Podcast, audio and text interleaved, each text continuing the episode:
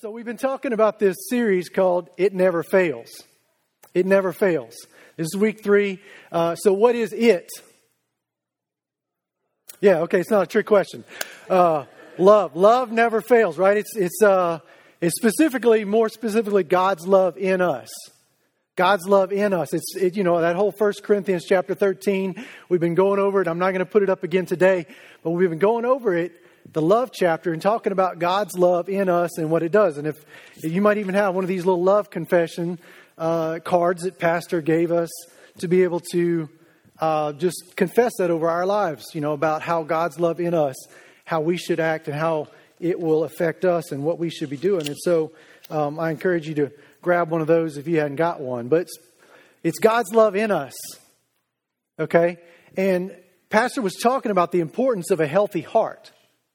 I don't know if you guys have ever had a, um, a medical procedure where you had to have an EKG because they had to check to make sure your heart was healthy enough for the procedure. You know, so they do the whole thing. They put all the stick, you know, and it's like you're you're expecting this big thing, and they're like, "Okay, we're done." You're like, "Oh, that was that was easy. That was quick," you know, and so you're, you know, you're done with that. But it, it, they're checking the health of your heart. I remember one time um, I was I woke up in the middle of the night. I was like in intense pain, and um, I was just excruciating pain. I had never felt any, any, kind of pain like it. And so I'm like, I'm, I'm I, I, go over to the bathroom. I'm just in there. I'm just like sweating profusely. I, am shaking, you know, and all this stuff, and, and, and just uh, about to throw up. Just all this is bad, you know. I'm like, man, this is bad. And I'm trying to make it through this. And then Wendy's over there. She she wakes up and she's like, "What's going on? Are you all right? You know what's going?" And I'm like, "Yeah, yeah. I'm just." Finally, she said, okay, we're going to the doctor. We're going to hospital. You know, so we go to hospital, long story short, kidney stone. Okay. And you're like, so I don't wish that on anybody. I mean, that, that's in some pretty good pain. But the funny thing was that the, the, the guy that's checking my vitals is like, he checks and he says, Are you a runner? I'm like, Yeah, how'd you know? He said, Well, your, your heart rate's pretty low for the amount of pain you're in right now. And he's like, I said, Well, is that bad? He said, No, that's a good thing. You have a healthy heart. So it's about the importance of a healthy heart.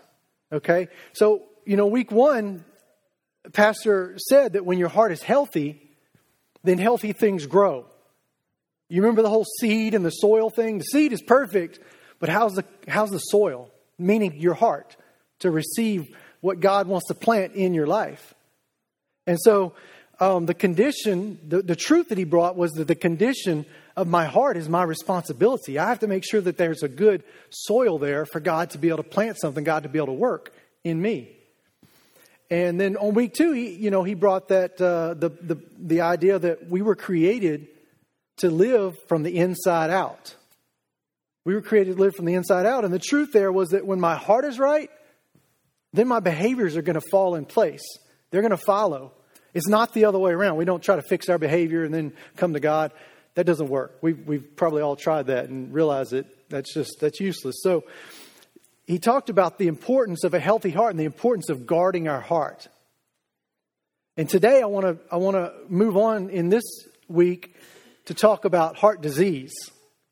Okay, heart disease in the natural is the leading cause of death in the U.S.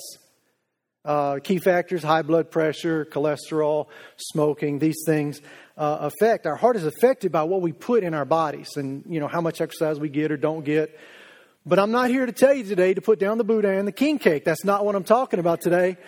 I want to talk about a different kind of heart disease. I want to talk about offense and resentment and bitterness, unforgiveness. These things are all kind of synonyms for the same feeling and the same thing that we can harbor in our lives. And you know, these things rob us of a healthy heart spiritually.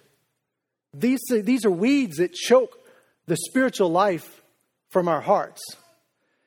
And, um, you know, it's easy. It's so easy to get offended, especially nowadays, right? Happens all the time. You know, uh, something somebody said about you. You know, it's easy. You get offended.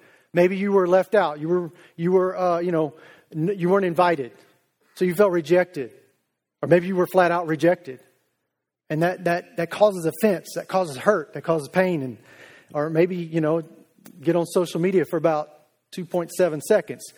You can get offended pretty quick. Pretty easy, right? Happens all the time. It's so easy to get offended. And you know, we know we're supposed to forgive, right? But it's so hard. Why is it so hard to forgive? Why is it so hard to get past offense? Because we're human. We have feelings, we have emotions, you know? I mean, let's just drop our Sunday faces today and let's get real for a moment. Can, can we do that? Right? I mean, sometimes when someone wrongs us, we just want to stay mad.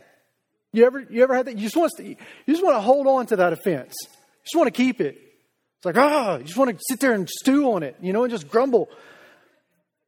And, and, and your flesh is saying, ah, oh, you ain't getting off that easy. I ain't letting you go. And the Holy Spirit's trying to tell us to keep our mouth shut, right? But we're too busy preparing our counterattack. And he's over there like, you know, blessed are the peacemakers, quoting the Beatitudes, and we're over here like, yeah, there's finna be some attitude, you know?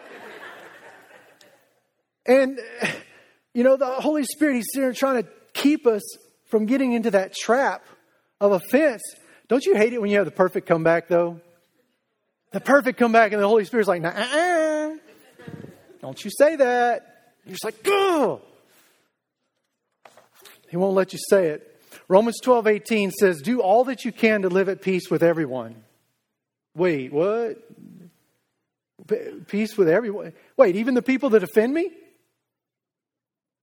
Even that boss at work who's such a jerk, that kind of rhymes. That boss at work, he's like, you know, that offends you all the time.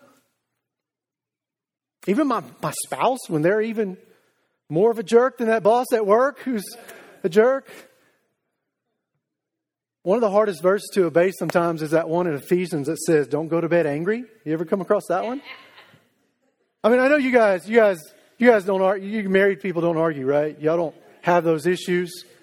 So I'll just tell them myself, you know. So we're like, you know, we try, I try to do this, but sometimes it's a challenge because you have Okay, so me and Wendy have sometimes intense moments of fellowship. We don't have arguments. We don't, we don't get in fights. We just have those fellowship moments. And, um, you know, it's, it says don't go to bed angry. So, you know, I'm trying to, trying to abide by that. And so, know, you crawl in bed and you're like, oh, you know, such a, it's so, there's like an iceberg between you and the, it's just, and you're like, oh, don't go to bed angry. So you're like, good night. I love you. And she's like, good night. I love you too. Dang it. You know, it's just that trying to not, sometimes that's hard. Or that other verse in Proverbs that says a gentle answer deflects anger. Oh, that sounds so great. But, you know, we're like, I don't want to give him a gentle answer. I want to give him a gentle tap on the head with a hammer, a big one. You know, offense is one of the biggest hindrances, though, to actually obeying what the Bible calls the greatest commandment. The greatest, y'all remember the greatest commandment? Y'all love the Lord. Come on, say it. Love the Lord your God with all your heart, all your soul, and all your mind. And what was the follow up? The second part? Love your neighbor as yourself, right? So basically, it boils down to our basically our mission in life is love God and love others. Have you heard this? If you haven't, if this is new to you, then you need to get a hold of this because this is why we're here. This is what it's all about. Love God and love others. You know, when we're offended, our relationship with God becomes stale. It starts to suffer. It doesn't grow. It kind of stops. It kind of just pauses. And so our relationship with God is in trouble at that point because we are holding on to offense. Ephesians 4:27 says our anger and unforgiveness gives the devil a foothold. You know what a foothold is? It's uh, like you ever done the rock climbing thing on the little rock wall things or in the rock climbing gym? It's pretty fun, you know, get all the little the little hold things on the, you know, their pegs, the little footholds, handholds, footholds. And so it's something to actually get a grip on and climb up. And so uh, a definition of it is actually a secure position from which further progress can be made. A secure position from which further progress can be made. You know, the enemy, you have an enemy of your soul. He does not want you to go further in your relationship with God. And this enemy is looking, always looking for something in your life to hang on to. He's always looking for something in your life to hang on to. And he's looking for that, that, that secure uh, position to gain more ground. And offense does that. Offense gives that to him. Anger and unforgiveness gives that to the enemy. Lets him have that, that position that he needs to be able to gain more ground. It's pretty much almost like a wide open door. Really. You know, we don't we don't we wouldn't normally just go and open our door and say, "Come on in, devil. Wreak havoc." But we do that unintentionally sometimes whenever we hold on to unfor- uh, you know, hold on to that that hurt and unforgiveness. Unf- uh, offense, listen to this. You may even want to write this. If you're taking notes, you can write this down. If you're not taking notes, there you go. Um, offense can hinder our ability to receive what we need from the Lord. Think about that. Offense can hinder our ability to receive what we need from the Lord. There's a scripture in Matthew 13 I want to I want to share with you this, this morning that's kind of eye opening. Uh, let's read it. Matthew 13, 54 is where it starts. It says, talking about Jesus, he returned to Nazareth, his hometown. When he taught there in the synagogue, everyone was amazed and said, Where does he get his wisdom and power to do miracles? Then they scoffed, He's just the carpenter's son. And we, and we know Mary, his mother, and his brothers, James, Joseph, Simon, and Judas. All his sisters live right here among us. Where did he learn all these things? And then uh, verse 57 and they were deeply offended and refused to believe in him. And this, this key verse, number 58, though, says, And so he only did a few miracles there because of their unbelief. Their unbelief prevented him. They limited the power of Jesus to work in their life because of their offense, because that they were deeply offended. I mean, he was he went he healed he healed Bubba's hang toe, hangnail, and, and he healed you know Billy Joe's tummy ache, but he wasn't able to do much more because of their offense. Uh, there's a story in Matthew 18 that Jesus tells us is a parable about a king. And this, this king's subject who owes him millions of dollars. Millions of dollars. He borrowed from the royal treasury. He owes millions of dollars. So the king calls him in on it and says, Hey, it's time to pay up. And this guy's like, Wait, wait, I'm not ready. I don't have it. I, I can't pay up yet. Just give me a little more time. You know, because the, the king's like, You know, you don't have it. You, you can't pay up. I'm going to sell everything you have to pay. I'm going to sell you and your family into slavery to be able to work off your debt. And this guy's like, No, no, no, wait, wait, wait. Give me some time. And so the king he had mercy, he had pity. And so he released him. And not only did he release him and not send him to prison, but he forgave the whole debt. Millions of dollars forgave the whole debt. And then this guy leaves. And just after he leaves, what just happened, he comes across someone who owes him a few thousand. He owes him a few thousand dollars. He says, Hey, man, you need to pay up. And this other guy's like, Wait, wait, wait, I don't have it. I can't. I get paid on Friday. Wait, just hold up. Let me give me give me some time. And this guy's like, No. And so he has him thrown in prison in debtor's prison so that he can get his, you know, because the guy owes him. And so the king finds out about this. The king finds out what this guy did after he had just forgiven him of millions. And he calls this guy in and calls him before him and he calls him on account and says, Hey, I forgave you. I had pity on you. I forgave you of millions. And you didn't forgive this guy of just a little debt. And he called that man an evil servant and he threw him in prison. You see, experiencing grace is supposed to motivate us to extend grace. Experiencing grace is supposed to motivate us to extend grace. But unforgiveness short circuits the process. Unforgiveness short circuits that. You know, we experience grace, we experience forgiveness, but then that unforgiveness short circuits it and we don't give it when we've received so much and yet we don't give it. Even the Lord's Prayer says, Forgive us our sins as we forgive those who sin against us. And that as is kind of just a little word stuck in there, but really has a huge, it, there's a big pivot right there. Huge. And it says, you know, it says as we forgive those who sin against us, but it basically says in the same way as, or as much as. If you think of it that way, it's like, whoa, okay, God, I'm asking you to forgive me in the same way as I forgive those around me. That's kind of eye opening, you know, that we're praying that. And that's how Jesus taught us to pray. As a matter of fact, when he finished the Lord's Prayer, when, they, when he was teaching the disciples, there's a little blurb that kind of gets left out at the end. It's not part of the, but it follows right on the tail of it in Matthew chapter 6. Let's read it. Verse 14, it says, In prayer, there is a connection between what God does and what you do. You can't get forgiveness from God, for instance, without also forgiving others. If you refuse to do your part, you cut yourself off from God's part. That's big. And they didn't say, you know, that whatever, whatever. It said, you cut yourself off. This is something we're doing to ourselves, people. This is something that we're bringing on ourselves. And it's, it's cutting us off from what God has for us. It cuts us off from what we need from God. It's not good. You know, offense. So, offense messes up the first part of that whole great commandment of love God, love others. And so the love God part gets messed up because the forgiveness, the break in that relationship, so that offense causes that there, there to be a separation there and a, and, a, and, a, and a cut and it cuts us off from that. But then there's that second part, love others. Well, that gets affected too. That gets affected too. Offense prevents us from walking in love with others. It prevents us from walking in love with others.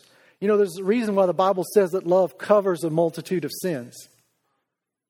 There's a reason why it's because love buries the things that would normally aggravate us. It covers, it kind of hides it, it buries it, it kind of keeps it out of, out of sight. Uh, you know, it, it, it, kind of makes allowance for that. You ever heard that? There's a scripture I want to read in Colossians chapter 3, verse 13. It says, Make allowance for each other's faults and forgive anyone who offends you.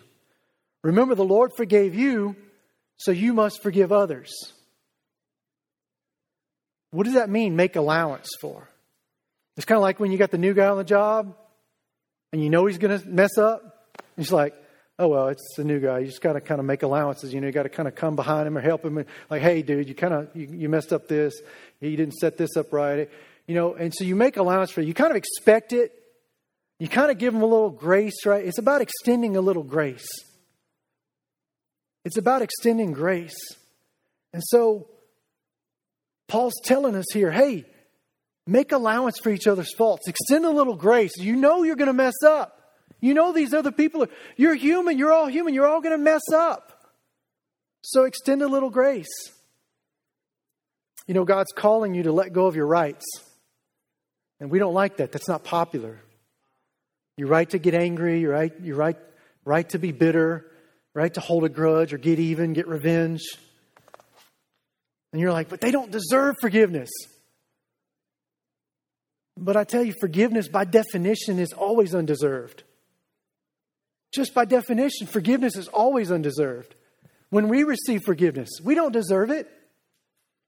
So, just like that, whenever someone doesn't deserve our forgiveness, it goes both ways. We receive it, we can give it, right? So, are you offended? Living with offense, but thinking you can handle it? Saying, I got this. Yeah, it don't affect me quite like that. I hear all that, Sean. I hear what you're saying, but I got this. I can handle this. I, you don't know what was done to me. You don't know how much it hurt. You don't know. I got this. I can handle it. But you know what? There's a truth here. Offense is a hardening of our heart towards someone or something. Offense is hardening of our heart. You might not even realize it, that your heart is getting harder. But offense does that. The truth is, we don't get to choose who we harden our hearts toward. It just starts getting hard. And offense towards one affects all the rest. So when we hold in that offense and our heart gets hard, it's affecting everyone, all those around us.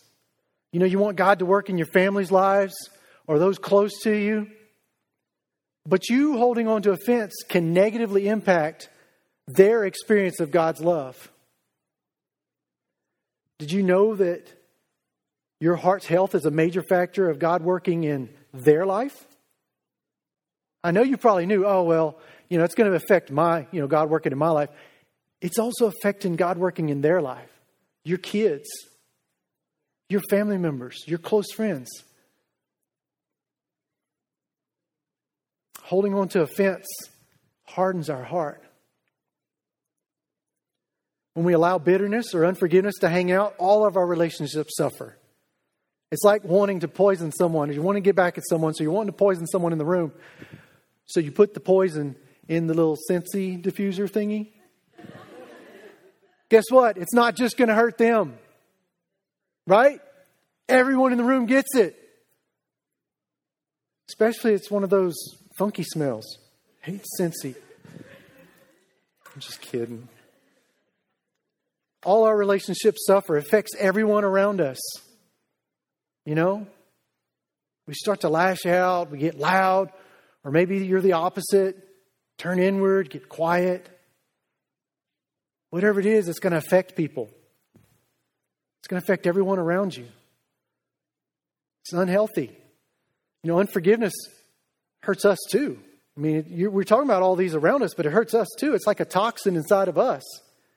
You were never designed, you weren't created to keep bitterness bottled up, offense bottled up inside of us. We just weren't created that way.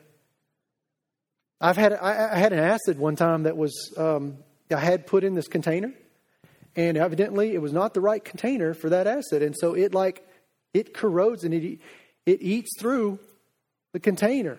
You know, like it's in the shed, and you're like, oh, what's going on here? You know. But you know what? If you store it in a container that's not designed to store acid, guess what? It's going to corrode, it's going to erode, you're going to have problems. Same thing with a fence. You weren't created to store that. You were not created to bottle that up inside. You were not you were not created that way. You weren't designed that way. There's an old saying, unforgiveness is like drinking poison and then waiting for the other person to die. It's attributed to everyone from Buddha to Princess Leia. I don't know. You Google it. It's still true. I'm serious. Google it. But the bottom line is it's true. Unforgiveness is like drinking poison and waiting for the other person to die. It doesn't work that way, it affects you. So, a lot of heavy, but now let me show you a better way, okay? Let's look at a better way to handle this. Let's, let's, let's turn the page a little bit here. Psalm 34 14 says to seek peace and pursue it. What does that mean to pursue it? It means to work to maintain it. You know, one of our values here is unity. And it's not just creating unity, but it's guarding it and working to maintain it. Because you don't just create something, you have to maintain it. You have to work to keep it, pursue it. It's the same thing with peace and with forgiveness. It's not easy, but it's, it's work, but it's worth it. So, the truth is here that being offended is inevitable. We've talked about that. You're going to get offended. Being offended is inevitable. Living offended is a choice. That's tough to swallow because we as humans, we say, no, but I was hurt. I, you don't know what they did to me, Sean.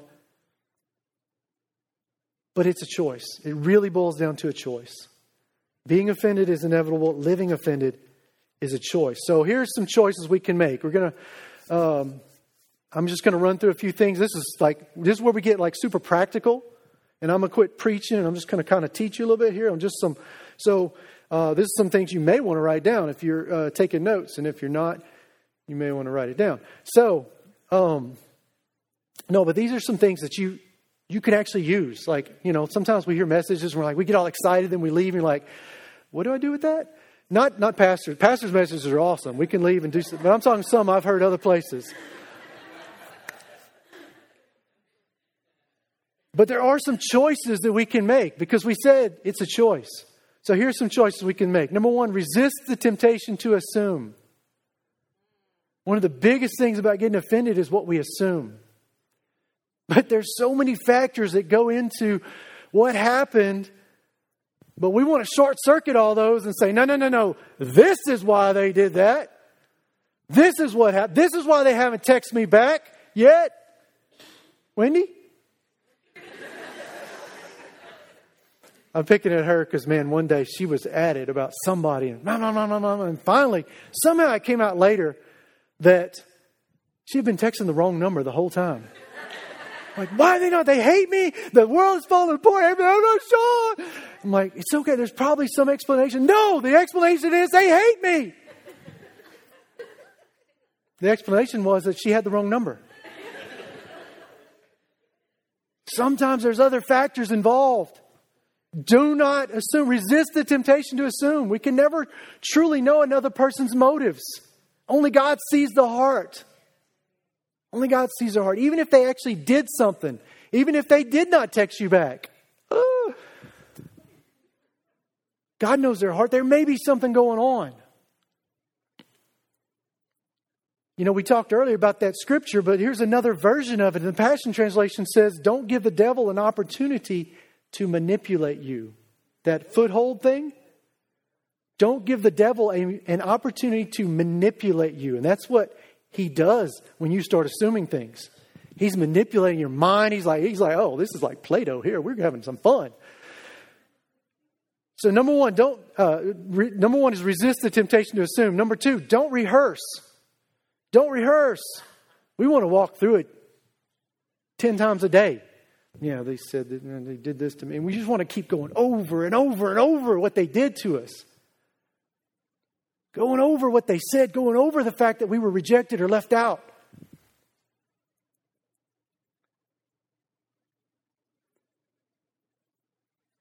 But we need to let it go. Don't rehearse it. Don't go over and over again. Yeah, maybe it comes up in your memory, but you have to try to. I'm talking about when you actually pull it up, drag it up, and keep dragging it up. There's a difference. There's a song uh, by Cory Asbury called Sparrows. And there's a lyric in that song, there's a line that says, A heart that's planted in forgiveness doesn't dwell in the past. A heart, let me say that again, a heart that's planted in forgiveness doesn't dwell in the past. Don't rehearse it. Don't keep bringing it up. Don't keep dragging it up. What do they talk about? Burying the hatchet and you leave the handle sticking out so you can keep grabbing it out? That's the old Garth Brooks song, I think from way back when. I'm not going to sing it. Uh, so don't rehearse. Number three, write it out. Write it out. Get you a journal. Write out your feelings. Write out your frustrations. If you're a man, get you a man journal. I call it a myrtle. Get you one. Make it tough. Put duct tape on it. I don't know. Tape some screws and, you know, nuts and bolts and stuff on it. It's a myrtle. Write in it. Write it out. We're like, no, tough for that. I ain't doing that. It helps. It's therapeutic. It's this. I'm telling you, this is practical. It doesn't. The Bible doesn't say get a myrtle, but this is practical. Write it out. It helps to release it. Next one. Realize that it's not God's fault. Realize that we can go through some things in life, and sometimes we can turn the blame. And we can feel like, oh, God, why'd you, you know? And we just get this maybe we're still in church or maybe we still have that connection, but there's this tension there between us and God because, or maybe it's just totally brought a separation between you and God because of this offense that you're holding on to, and you're like, I can't take it. You have to realize that it's not God's fault. Sometimes people are people. Sometimes people do things that hurt. Sometimes we just go through stuff. I mean, this world is, is messed up. There's sickness, there's, there's violence, there's stuff. Realize that it's not God's fault. Next one be an encourager. Be an encourager. You know, even when you have offense, even when you have been wronged, you can still be an encourager. Matter of fact, it's part of the healing.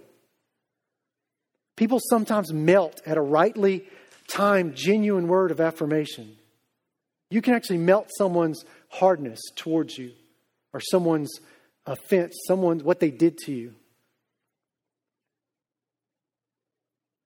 There's a verse that says, basically, I sum it up to say, kill them with kindness. It's in Proverbs, talks about you know, giving your enemy food and drink if they're hungry or thirsty, and then you're pouring heaps of burning coals on their head. Uh, so it basically sums it up by saying, kill them with kindness. You want to get back at them? Kill them with kindness for what they did to you. Do something to serve them. You talk about blow their mind. When somebody has offended you, someone's done something to hurt you, and yet you do something to serve them. Something that's a sacrifice for you. It will blow their mind. And it goes a long way towards healing. It'll do one of two things it'll melt their heart, or it'll heap the burning coals on their head. Either way, you've done what the Bible says to do. And the last one is this allow God to turn what hurts you into something that heals others. Allow God to turn what hurt you into something that heals others. God can use your story. God can use what happened to you to make a difference in someone else.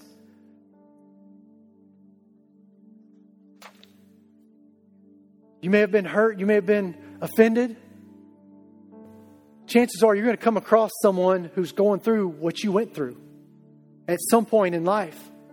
And you can walk them through and say, Look, this is what happened to me. And God helped me through it. God healed me of that. God allowed me to let go of that offense. Some of the biggest hurts and most miserable times in our lives can cause us to know God deeper, can cause us to become stronger and can allow us to relate to others that are hurting in the same way. Some of the biggest hurts and most miserable times, God can use that. So I want you to think about these things. Hopefully, you wrote them down. Hopefully, you saw them, got some, picked one at least. Maybe all of them didn't apply to you. Maybe you grabbed a hold of one today and you want to take that step God's asking you to take that step today. We're all about next steps here. And it's not like you have to jump from here to there. He's saying a small step, one at a time, just a little bit. A step towards healing, a step towards forgiveness. Just one step, just one little action, just one little decision, one choice that we can make.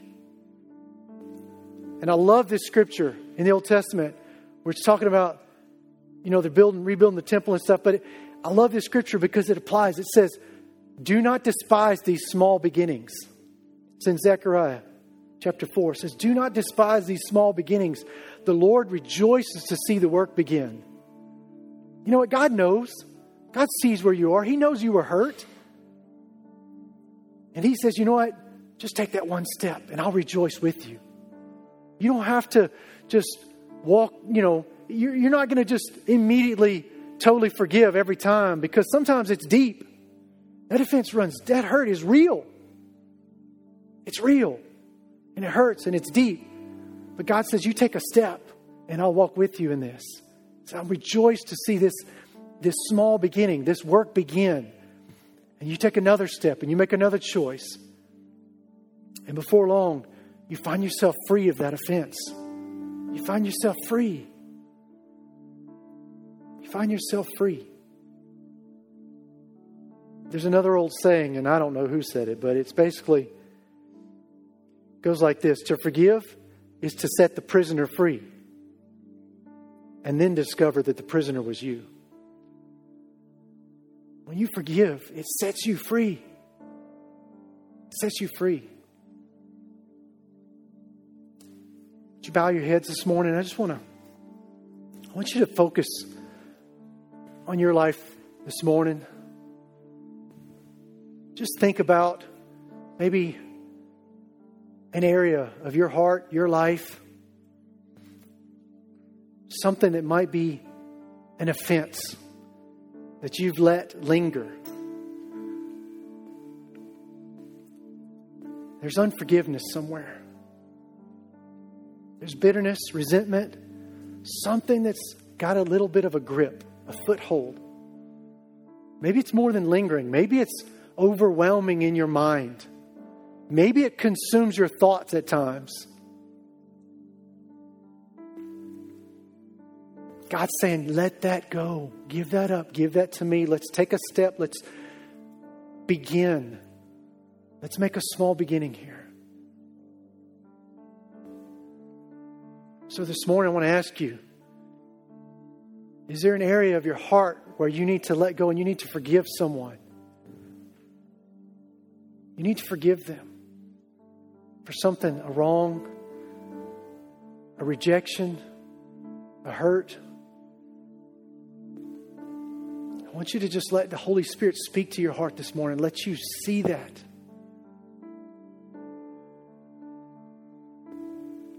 Maybe your issue this morning is you're having trouble forgiving yourself.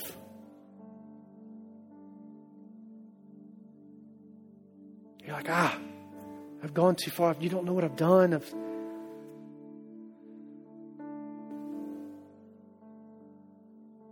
God's, He's saying, you know what?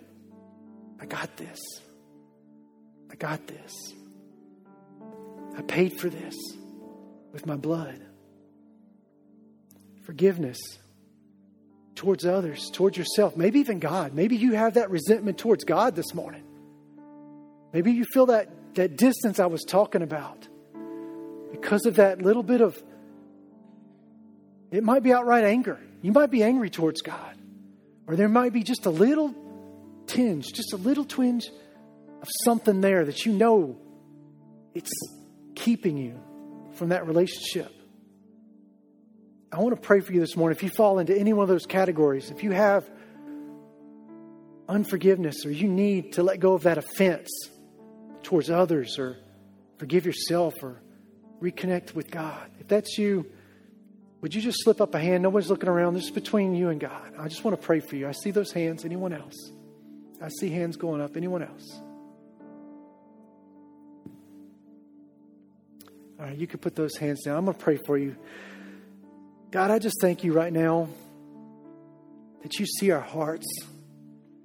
God, I pray that you would you would bring a healing right now, Lord, into the hearts of these people have raised their hands, Lord.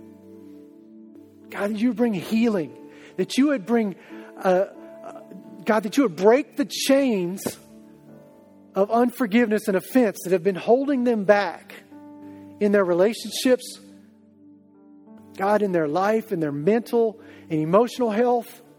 God, that you would bring a healing, heal that hurt, heal that rejection, heal that pain inside of them, and help them to let go of that offense today and be free.